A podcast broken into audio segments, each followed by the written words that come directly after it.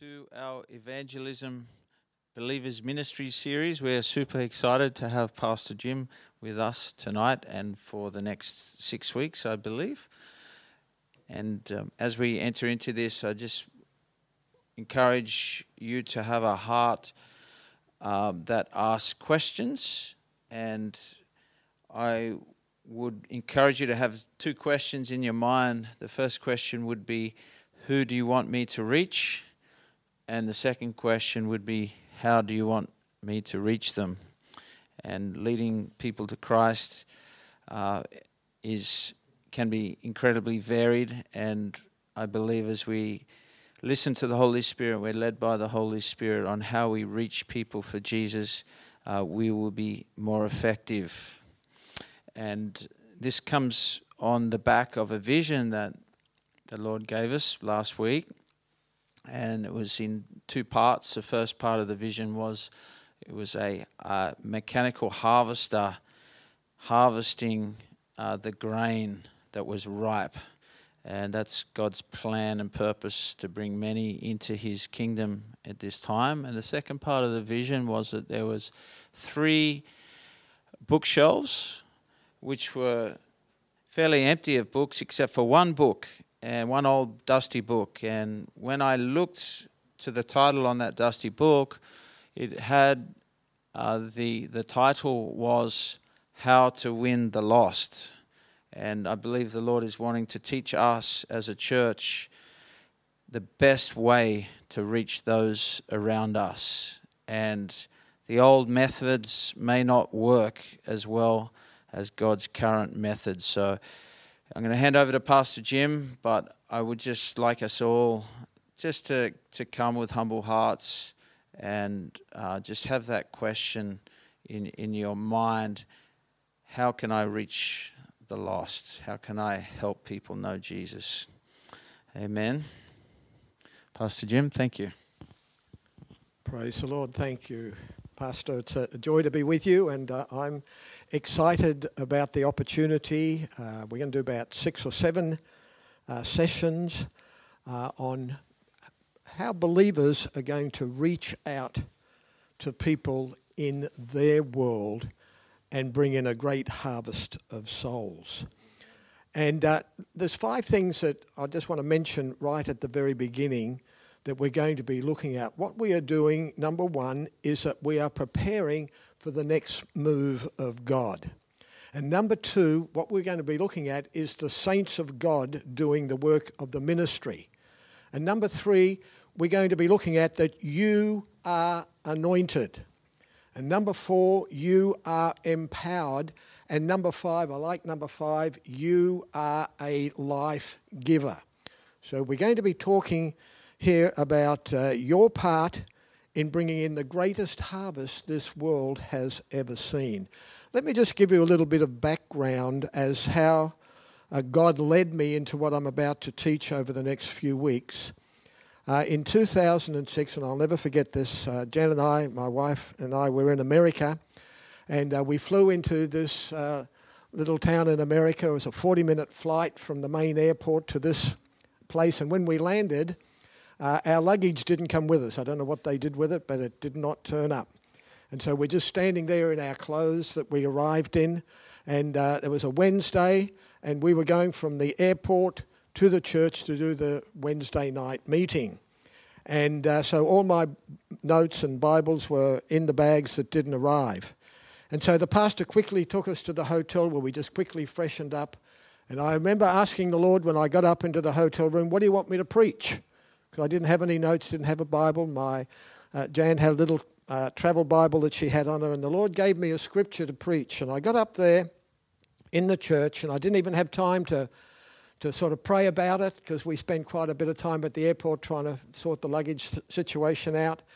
And so when I got up to preach, as I started to preach the, the, from the message or the, the verse of scripture the Lord gave me, something very interesting happened. And uh, it's happened to me a couple of times in ministry when I got up to preach, and the Spirit of God spoke to me and said, son, the message that you're about to bring is not for the people, it's for you, because you're the one with the problem. And uh, what the problem was, and this is how it sort of evolved in the message, is that I had, uh, and at that time I was going to China uh, many times during the year, and I was working with the underground church. And the underground church in China, and it still is today, even more so today, was going through a lot of uh, persecution. And I was talking to people that had just come out of prison. Some of the people that I work with ended up going to prison. And uh, they were under a great deal of, of, of stress. And I was going to Kyrgyzstan and Kazakhstan. And again, uh, those believers were under a great deal of persecution and uh, a pressure from governments. And, uh, and so I was hanging around these people. I'd come home to Australia. And now you've got to remember, this is, this is me. Okay, this is probably not you, but this is where I was at. I'd come home to Australia and, and people were just saying, oh, I don't know whether I want to go to church, or I had a late night, uh, so I don't think I'll go, and uh, I've had enough of this and that. And, and so I, I got to a point where I'd given up on the West. And I'd given up and I thought, well, I just want to hang out with people in restricted access countries that are passionate for God, on fire for God, still pressing in, and and doing all the stuff that they were doing.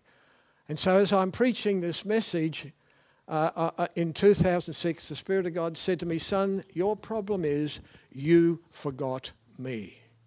You forgot the God factor, and that I'm still in charge, and that I have a plan for a, a, a revival that's going to touch the whole world. Now this, what the Lord said to me in two thousand six, boy, is it ever relevant for us today in our world and what we're looking at and what we're going through. And sometimes, you know, we could be wondering, you know, where are we going and, and what's God about to do? Well, what the Spirit of God said to me, he said a number of things to me that night. But one of the things he said, I'm not going to have half my church on fire with uh, uh, signs, wonders and miracles and people being saved, and the other half shriveled up and nothing happened.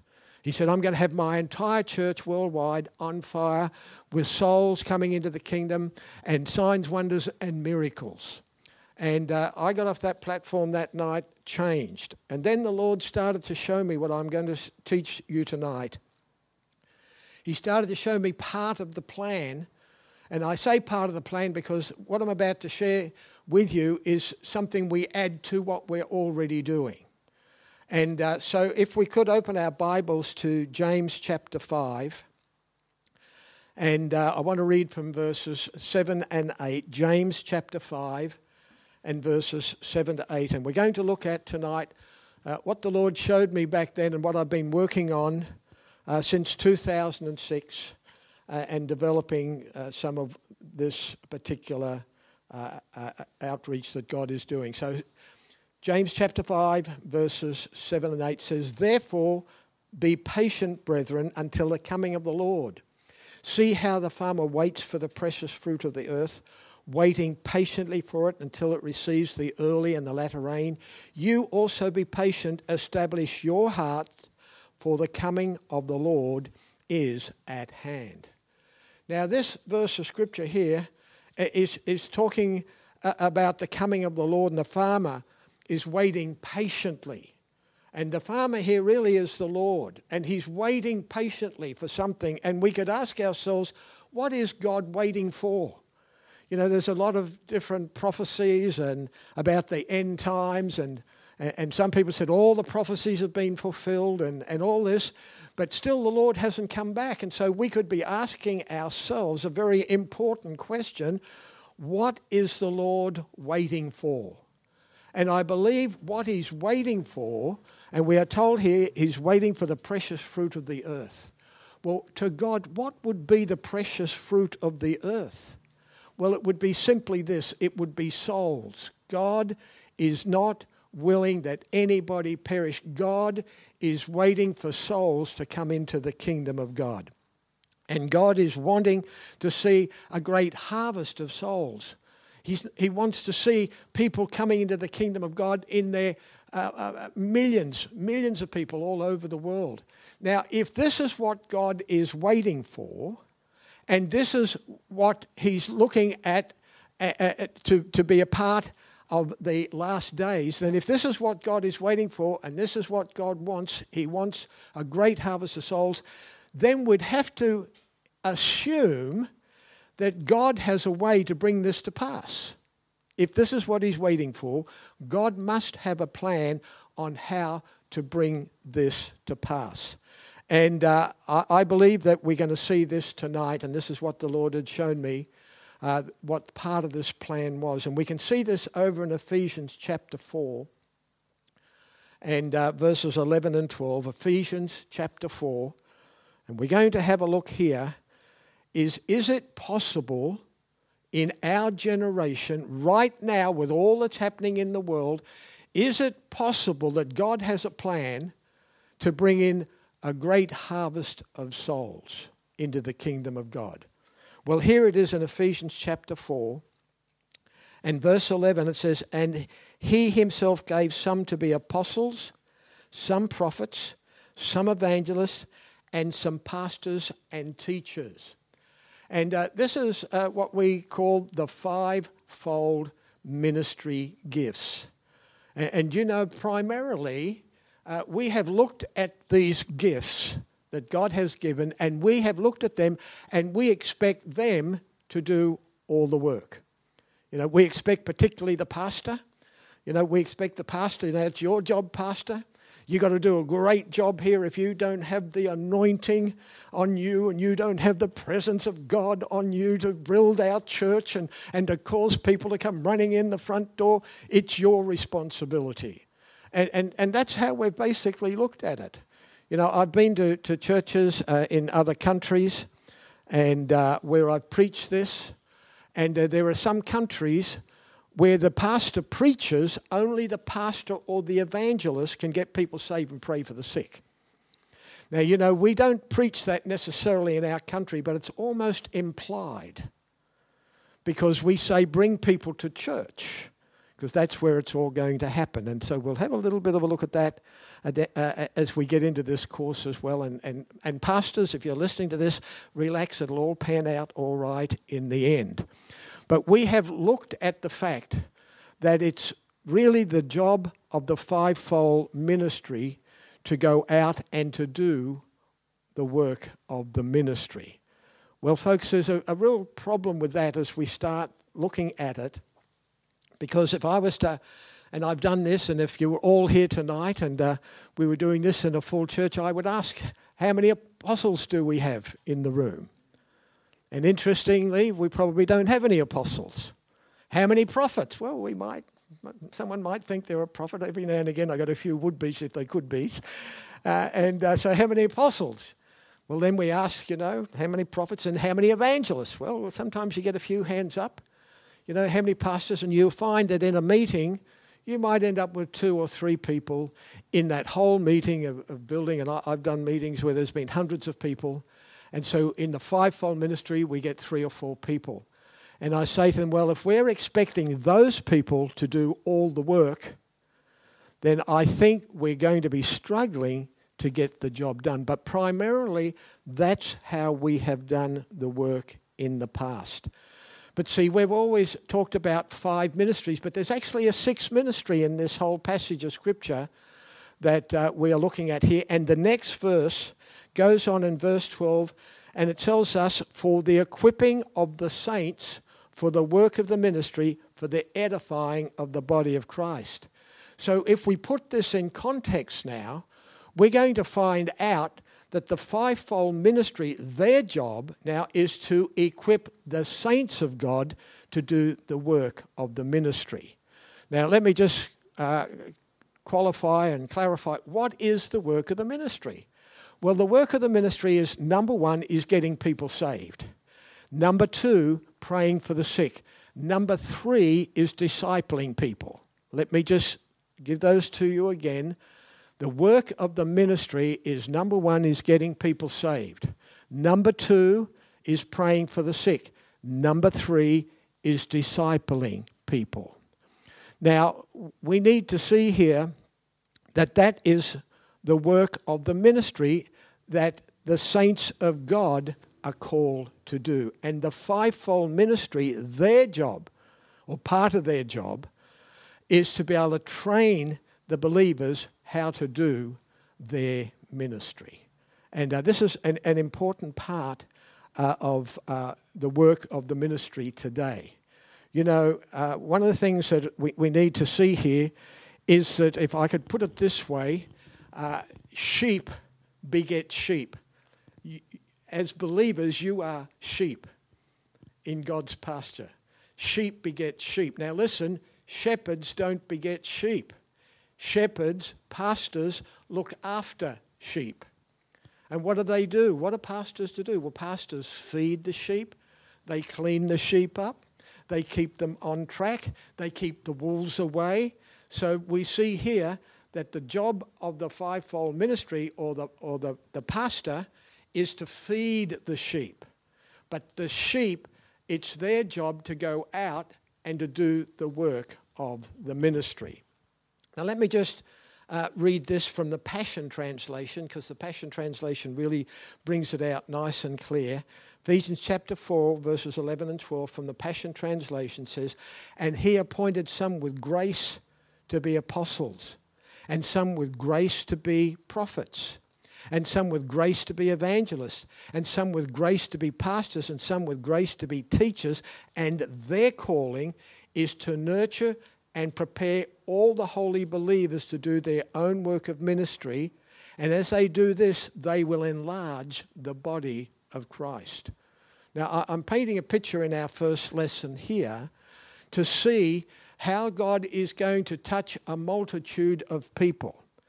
And and how's he going to do this? Well, the effective way God's going to do this is he's going to take the greatest resource that he has, and that is believers in the body of Christ who are in the church all over the world.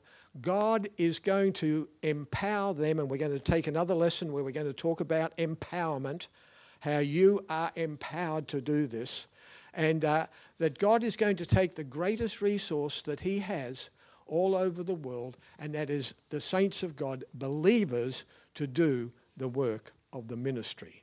If we're going to see a great harvest of souls, it's not going to come from just inviting people to church. Now, we, we will cover this in another lesson, but right now, if I travel all over the world, and, and since uh, two thousand six, when God started to, to bring all this together for me, uh, we've been to many nations where we've done this teaching. And as soon as we can get out again, we've actually got more nations that have contacted me since we've had lockdown than before the lockdown, that we will go and we're going to teach this uh, in the nations around the world. Because why? Let me tell you one of the reasons. When I was in Bahrain a couple of years ago, and I taught this lesson that I'm teaching you today, Uh, when I when the pastor got up, the first thing he said, he said, "Oh, thank you so much. You've just made my job so much easier." Because pastors are under an incredible expectation. You know, have we got the music right? Have, have, have we got the carpet right? Have we got the heating right? Have we got the lighting right? Have we got the sound right? You know, uh, and you know all those things are relevant and important. But folks, at the end of the day, it's not bringing people into the kingdom of God. Now, churches, oh man, it is so important. I, I believe that the, the, the local church is going to be the centre of what God is about to do. And uh, we're about to see, a, a, a, you know, we're in the midst right now of change. And uh, there's, there's big change coming, you know, the world talks about the new norm and all, all sorts of stuff. Well, folks, what we want to do is that we want to seek God and find out what God's new norm is, because this pandemic didn't catch God unawares. He already knew what was coming, and he already knows what he's going to do.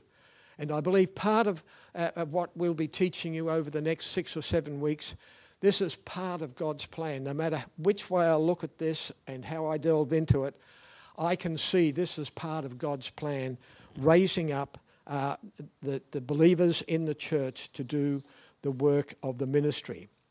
You know, let me just give you some figures. I did some research. This is really interesting uh, because uh, I did some research and found out that three percent of the Christian population is made up of the fivefold ministry, three percent. Well, that's obviously not very many. And yet we have expected the fivefold ministry to do all the work. When I was in uh, Thailand uh, a couple of years ago, uh, I, and I taught this in a church over there, after the meeting, a mother came up. She was very excited with her son. She said, "My son has wanted to go and pray for people and get people saved." And I told him, "You cannot do that. Only pastors and evangelists can do that." Now, where did they get that idea from? That's what was taught from the pulpit. And and I have found a m- number of countries where this takes place. And so she was so excited. She said, "He's always wanted to go do it. Thank you for what you've taught. He can now go and do it." Can you imagine? Uh, you know, there's. You know, sometimes Christians get very discouraged. You know, what what can I do? You know, the, I can't get into the pulpit. I, I, why won't the pastor let me have the pulpit? You you don't want the pastor's pulpit. Seriously. You know, I often say to people, if, if, if you if you believe God's calling you to the fivefold ministry, run. And if you can't outrun God, then do it. You don't want to choose to do this. And, you know, I think Christians are discouraged because they haven't found their ministry and they're trying to get into somebody else's ministry.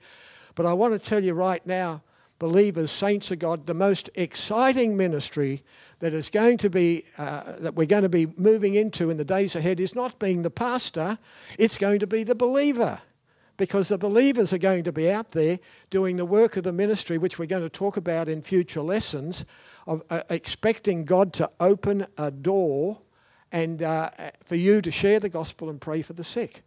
Uh, I mean, we're going to we're going to just drive the devil completely out of his mind, because there's going to be believers everywhere that are going to step up. So what I want to bring out tonight, and this is really where we're heading tonight, is that this uh, revival will never take place without you stepping up and doing your part.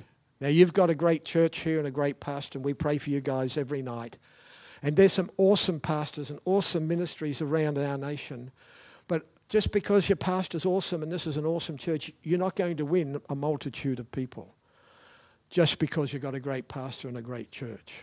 It's only going to happen when, as believers, we do our part. Now, I um, I did some uh, looking up on the...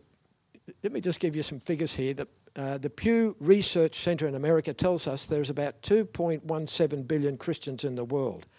Now, if we take three percent of that figure... that is sixty-five million people in that figure that are in the fivefold ministry. And uh, a little bit more research tells me up until today, one hundred twenty million people have been born on planet Earth, fifty-eight million have died, and um, that's leaving sixty-two million people added to the population this year. There are seven point four billion people on planet Earth. thirty-one percent of those are Christians. I'm just painting a picture for you here. Now, listen.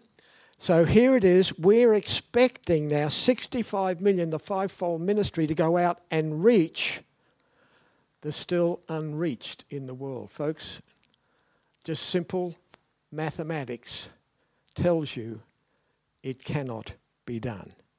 It cannot be done. But you know, God said in Acts chapter two, he said, "In the last days, says God, I will pour out my spirit on all flesh." You know, one thing, you know, when I look at prophecy, the number one area I want to look at is what does the word of God say? Now, you know, there are different people that maybe have a prophetic gift, and there's all sorts of prophecies floating around at the moment uh, from all different angles. But I like to go to the Bible and find out what the prophetic word says. And God says, "In the last days, I will pour out my spirit on all flesh." So it doesn't matter what country you are in. And for those that are listening, you might come from another country. I've got some exciting news for you. God's going to pour out his spirit on your nation. Now, I go to a lot of nations. In, I go to the Middle East. I go to Europe. I go to America. Go to Asia, go to the Pacific Islands. Oh, man, it's amazing the different places God has taken us since two thousand six with this message. And I, I, I, I get excited everywhere I go, because I tell them exactly the same as I'm telling you. God's going to pour out his spirit on your nation. And I don't care what it looks like. I don't care what you're going through. You know, I was talking to a pastor tonight, and he says, "Oh, I don't know whether it's true or not, but he said, oh, Australia's under attack because we got such a spiritual calling on our lives. And I thought, oh, well, maybe, I don't know about that. But I speak to people in other countries. We are under a little attack. We are under an attack. But folks, let me tell you, it doesn't make any difference about the attack of the enemy because he's defeated. And God's about to awaken what I'd call a sleeping giant, that is the saints of God who are going to be empowered by the Spirit of God to do the work of the ministry. You know, one thing about revivals, and, and you know, I've looked at some revivals, is any time that God starts a new move of God, it looks like it's not going to work. And it looks like the church is ignoring it or even getting mad at it and not wanting to do it. But God always wins, amen? He always wins. And so, uh, you know, uh, when I first started teaching this, it was really interesting because I even had pastors get mad at me for teaching this, because they, they wanted to build their church. And I said, well, wait a minute, maybe we should build his kingdom and let him build our church. Because he said he would, you know, uh, that we were to build his kingdom and he would build our church and the gates of hell would not prevail against it. Well, because all those pastors are a bit mad at me at the beginning and no longer mad. We We're moving along and getting along because this message is not one that I made up. And I'm not the only one preaching it. This is gathering more steam around the world. And see, I'd like to say, and I didn't preach this when I was going around before, but gee, it was the back of my mind. What would we do? Now, this is relevant for today. What would what would we do if churches closed down and we couldn't meet? What would we do? Because we've been almost conditioned, as it were, that it happens in the building. But what if we can't meet in the building? What are we going to do then? Well, I believe, and there are some countries I go to, by the way, you cannot meet in a building. You just can't do it. And other places where, oh, anyway, I won't go into that. I've been into some interesting places. So what if we couldn't? And right now, that's where we are. So we should be expecting a, an incredible move of God, not because we can't get in the building, but because the believers are on fire looking at how they can reach out to people in their world. And we're going to touch on that in, in some future lessons. So, you know, can you just imagine right now that God's pouring out his Spirit on all flesh? That means in every nation, every Every every every nation, any part of the world, there's going to be a move of God that's going to be so dynamic that we are going to be almost, I don't know, mind blown, boggled, overwhelmed. I mean, th- th- there's never going to be a, there's never been a day like we are now. I was I was watching something today, and someone was saying, "There's never been a time like this. Never been a time like this." Well, you know, I'd like to say in the kingdom of God, we're walking into a time that there's never been a time like this. I mean, everywhere we go, there's miracles taking place. There's people getting saved. The believers are out there getting more on fire, more passionate and not being moved. And as I said, I've come from countries where persecution was, was, was uh, rife, and uh, but the believers, instead of hiding, got more bold and they went out. And uh, even now, I was reading a report the other day, China is going through a very difficult time at the moment, but they're saying that evangelism in China, and it's happening through believers, because that's how it works over there, that the church is growing exponentially. And uh, I tell you, it's an exciting time to be alive. So you can just imagine, you know, um, let me see, I've got here, if fifty percent of believers started fulfilling the ministry of the believer, that would be one point zero eight five billion people. Just, I mean, can you imagine God's got a plan? You know, he's just not going to have a little dab at it. He, he's got a plan. That that's fifty percent. If twenty-five percent of believers went out and did the work of the ministry, listen, that'd be half of five hundred million people. You know, remember we had sixty-three million fivefold ministry? Can you imagine now when God is raising up the saints of God to do the work of the ministry? Now, here's, here's a problem. I was, um, a number of years ago, uh, I was in a church and uh, this lady came up to me and she said, I've, I've been inviting a friend to come to church and she won't come. So I said, well, how many times have you invited? She said, I've invited her four times and I really, really want her to come to church. Well, I'm just one of those type of people. I want to know why.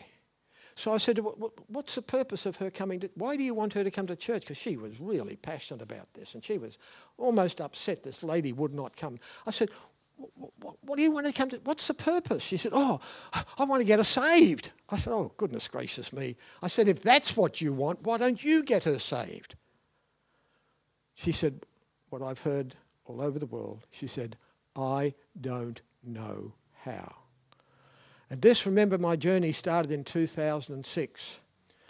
And so I'd started to talk to people. And what I found out is that believers had no idea how to get somebody saved. All they knew was, if I've got to invite them to church, and of course by doing that we're hoping the pastor's got the right anointing on that day. If I go to all this trouble and she comes and he fouls it up on me, what am I going to do then? So I said to her, well, why don't you get us saved? And she said, I don't know how. And, and I've I've had this conversation with a lot of people. I, look, hear, now hear me right here. I've even had pastors tell me, I don't know how. I'm okay in the pulpit. When I'm out of the pulpit, I don't know how. You know, I was in Papua New Guinea and I was teaching in a Bible school. And, uh, and, and all this was sort of going around and around and around. And then at... I taught there for the whole week, and on the last day I was down the shopping centre and one of the students was there and I was talking to him and I said to him, what are you going to do when you finish this Bible school? He didn't know. I said, well, you're a believer. You're supposed to be getting people saved and praying for the sick. Are you doing that? And he said, no. And I said, why not? And he said, I don't know how. And I was the last teacher at that Bible school. And so everybody had been through three months training every day. And at the end of it, here's a student with the rest of them, didn't know how. And I went back to my room and I laid on the bed and this was just going around and around and around in me. And then this, that's when the Spirit of God spoke to me. He said, son, you need to put a training course together to train believers how to do this. Because if you... The Bible says you have to equip or train the saints. Train them. If you don't teach them how to do this, they're not going to automatically do it. And so that's when uh, this developed, that the course that I'm, I'm, I'm uh, bringing here to this church is that uh, God said, now, you, if you'll go train people to do this, you know, and so that's what we're doing. And then the Lord said to me, if you will train a million believers over the next ten years, and uh, each one of those reaches out to people. You could touch one hundred million people. Boy, that was an assignment and a half that God gave us. And so we are really passionate now with the course, which I'll be bringing to you uh, over the next uh, few weeks, to train you how you can reach out to people in your world. It's like driving a car. And, you know, if uh, you wanted to learn to drive a car and suddenly I said to you, well, what I want you to do is I want you to sit in the passenger seat and here's a manual, I want you to read it. And so after week after week after week, you sat in the passenger seat and I drove the car and I said, you know, you need to read the manual again. This went on for two or three months. After a while, you'd get very discouraged. And I thought I was going to learn how to drive. No, you just read the manual. And I guess that's what we've done. Come to church, listen to the pastor, read the manual. But what we want to do is put you in the driver's seat, because that's the only way that you will learn. And uh, for those of you that have got your license, and most of you probably have, when you first started, you probably ran up the gutter. And if it was your mum or dad, or even saying, brake, brake! Turn left, stop, get out, let me drive, you know. Uh, but we put you back in eventually until you learned how to drive. I remember I was talking to a pastor in Russia a number of years ago, and he told me, he said, when the Berlin Wall, uh, when the, the wall came down and, uh, and Russia was opened and missionaries came in, he told me this story. He said, it's like a father said to the son, I'm going to, let's go down to the creek and teach you how to fish. And so the boy gets real excited, and so they go down to the to the creek, and Dad Dad says, I'll show you how to do it first. So he baits the hook up, and he throws it in, and next thing he's catching a fish. And, and uh, so Dad's really excited. The boy said, well, this looks good, Dad. You know. And so the, the dad does it again, throws it in, catches another fish. And then he does it and catches another fish. And, and the boy says, Dad, Dad, when are you going to teach me to fish? He said, I'll teach you another day. The fish are biting today. Let, I'll keep fishing. And he said, what happened was when people came in from the West and they started to preach the gospel, they were going to come over and help us. But what happened is the, the impact is that people started getting saved and they started having miracles, and they pushed the Russian pastors aside and they just did the job. And then when it all s- slowed down, they left and left the Russian pastors without teaching them. So, folks, it's important that we teach you how to do the work of the ministry. And so we want to help equip you in a way that's going to change your world. But more importantly, listen, it's going to change the people in your world that you want to get saved. Now, you know, since I've started teaching this, and uh, we'll share some more examples in another lesson today, we're just going to introduce what we're going to be looking at. But one of the things that has happened is that as we teach this and people step out to share with people in their world, they're starting to see huge changes.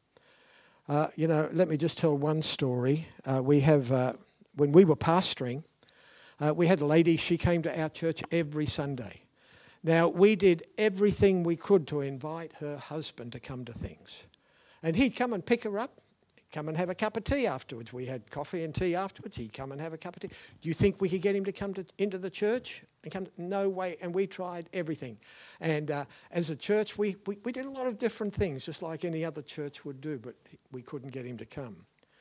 Well, then I taught her, which we're going to teach you, instead of inviting people to church, we're going to invite them to heaven. Because what we've primarily done is that we've tried to invite people to church.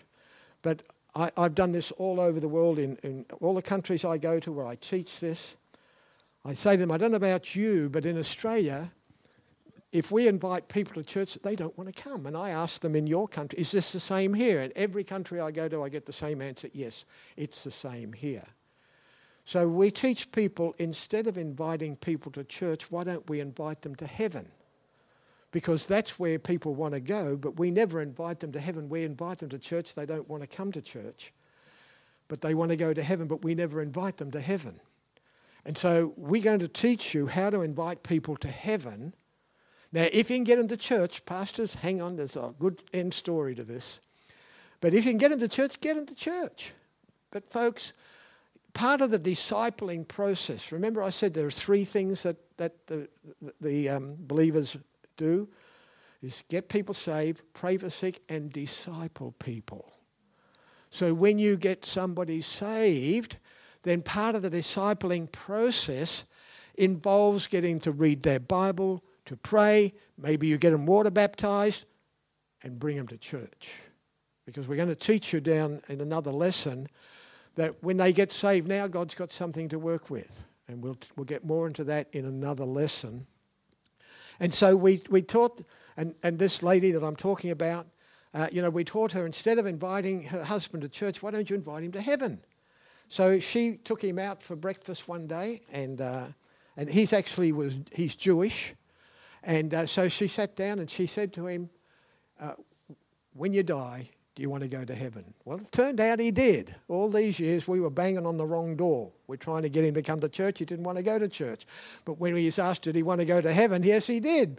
He probably wanted to go for the last twenty years, but no one bothered to ask him. And I'm challenging you right now, how many people in your world want to find out about heaven, but we never ask them and we never talk to them? Anyway, so he said yes. And so over breakfast, out in this cafe, she led her husband to the Lord. Now, let me just finish off the story here because it's a good story. I think it might have been even twelve months. And uh, He didn't come to church. But then one morning, Sunday morning, he got up early, said, what time's church start? And uh, she said, told him what time church start. He got dressed, came to church, and he hasn't missed church since. Uh, I will tell more stories in a later lesson about how God can touch people's lives when you get them saved and, and get them into church.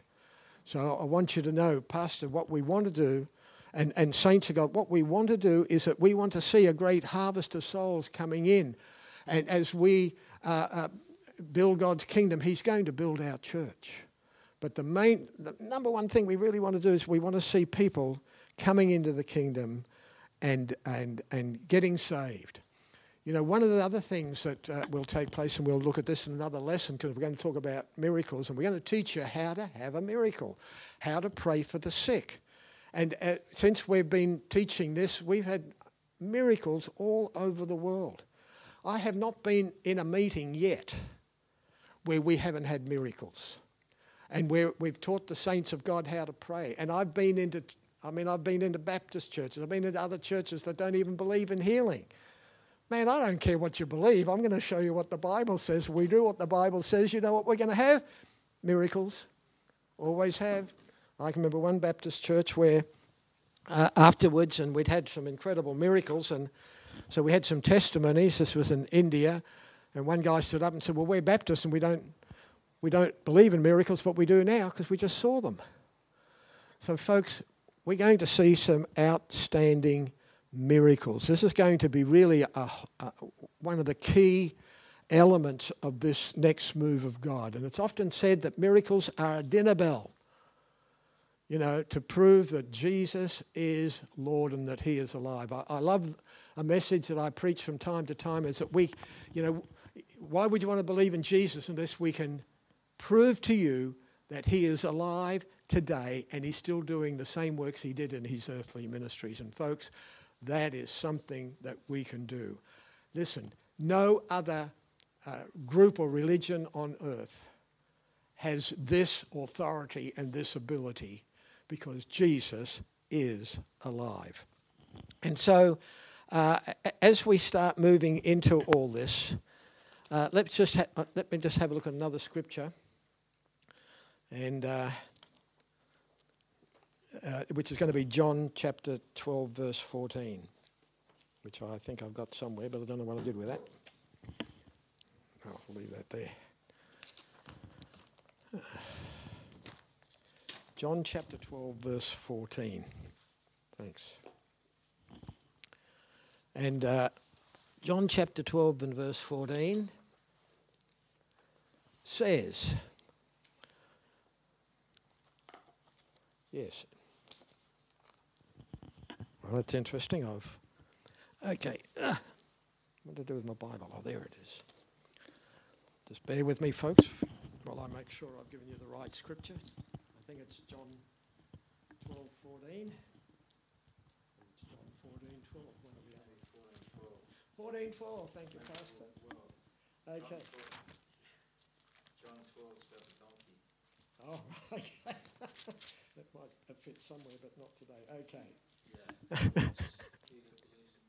Yes, here's what Jesus said in, in John fourteen twelve. Most assuredly, I say to you, and and, and so let's uh, the underlying uh, passage here. Who's he talking to? You. So if you're listening to this today, I want you to know, Jesus. If you're wanting a word from the Lord, someone says, "Can you give me a word from?" Here it is. He's talking to you. So he says, I say to you, he who believes in me, the works that I do, he will do also, and greater works than these he will do, because I go to my Father. Now, see, here, here's Jesus now. He is saying, those who believe in me.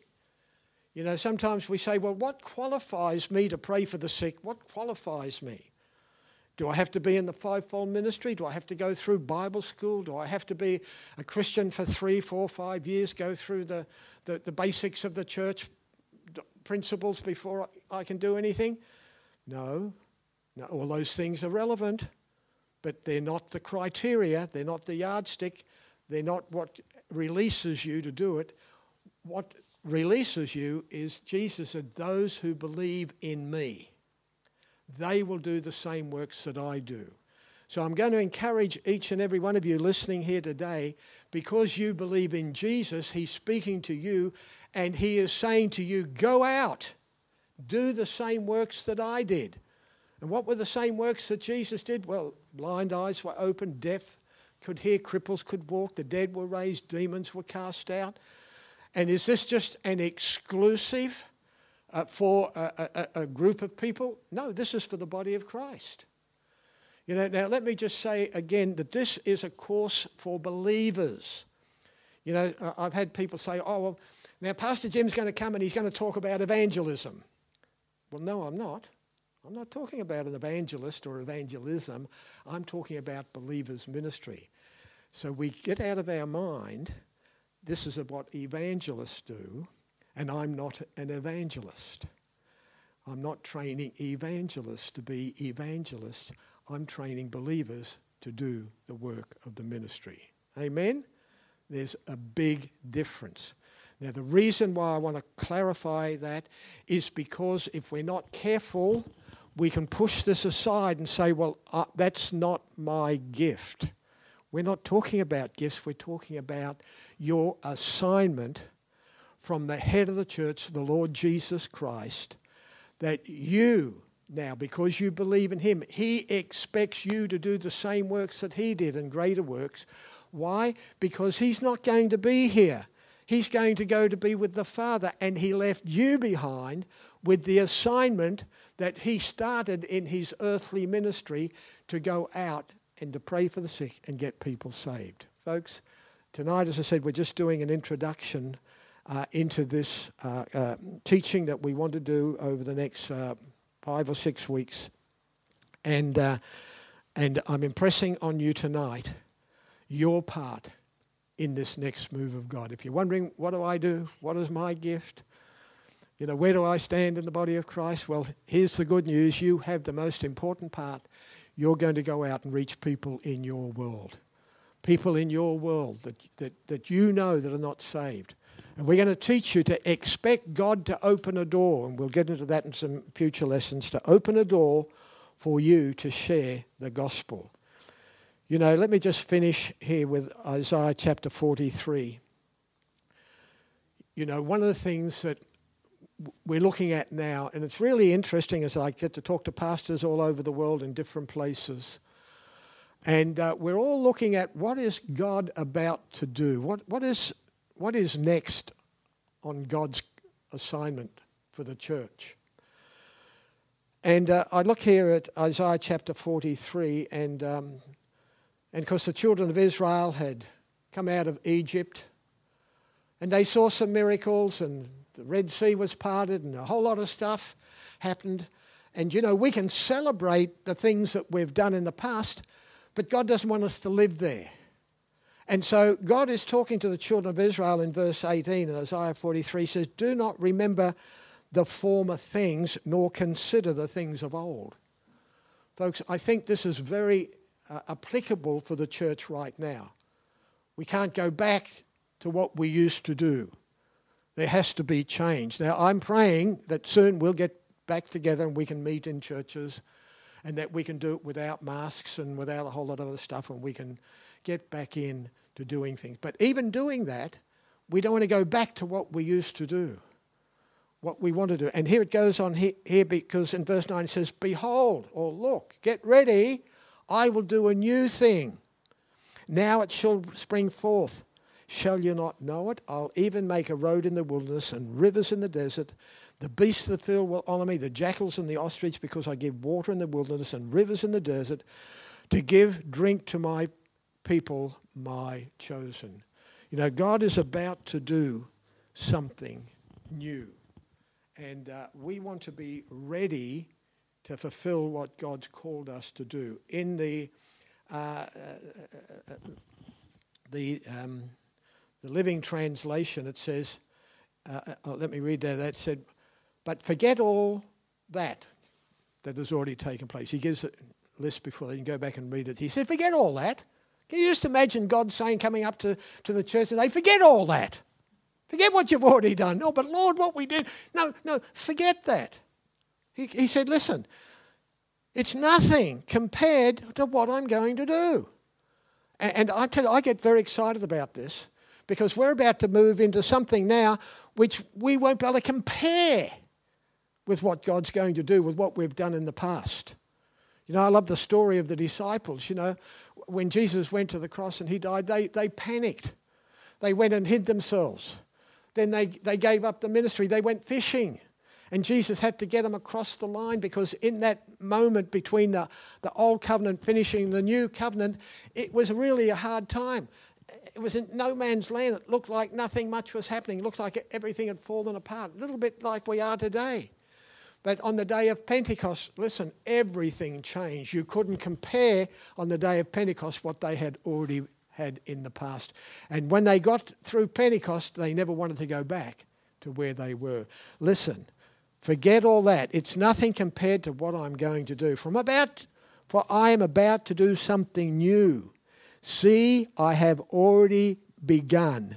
Do you not see it? I'll make a pathway through the wilderness. I'll create rivers in the dry wasteland. The wild animals in the field will thank me, the jackals and the owl too, for giving them water in the desert. Yes, I will make rivers in the dry places so my chosen people can be refreshed. Folks, I believe this is very applicable for what we're about to do now, what we're about to step into. And uh, I, I just appreciate your pastor and, and, and the vision that he's had. And uh, I, I like the fact, one book on the shelf. And here it is. The challenge for all of us, me included, is what we do with what God is now releasing the church into. It's going to be a most exciting time. It's going to have its own challenges. But folks, we're going to move into a move of God. I believe it'll probably be the last move before Jesus comes back for his church. It probably won't last very long, but it'll be the most effective move that'll see millions and millions of people everywhere in every nation, every corner of the earth, coming into the kingdom of God. And so tonight, we just laid the foundation for your ministry, saints of God. And uh, I'm looking forward to the next couple of weeks as we le- do some more teaching and pre- preparing you to do the work of the ministry. Next week's lesson uh, is going to be entitled God's Passion for People. And so we're going to look at God's passion for people, and the challenge will be God's got such an incredible passion for people. Should, if he has a passion for people, shouldn't we have a passion for people? So we're going to look at that next week. So God bless you. We look forward to catching up with you then.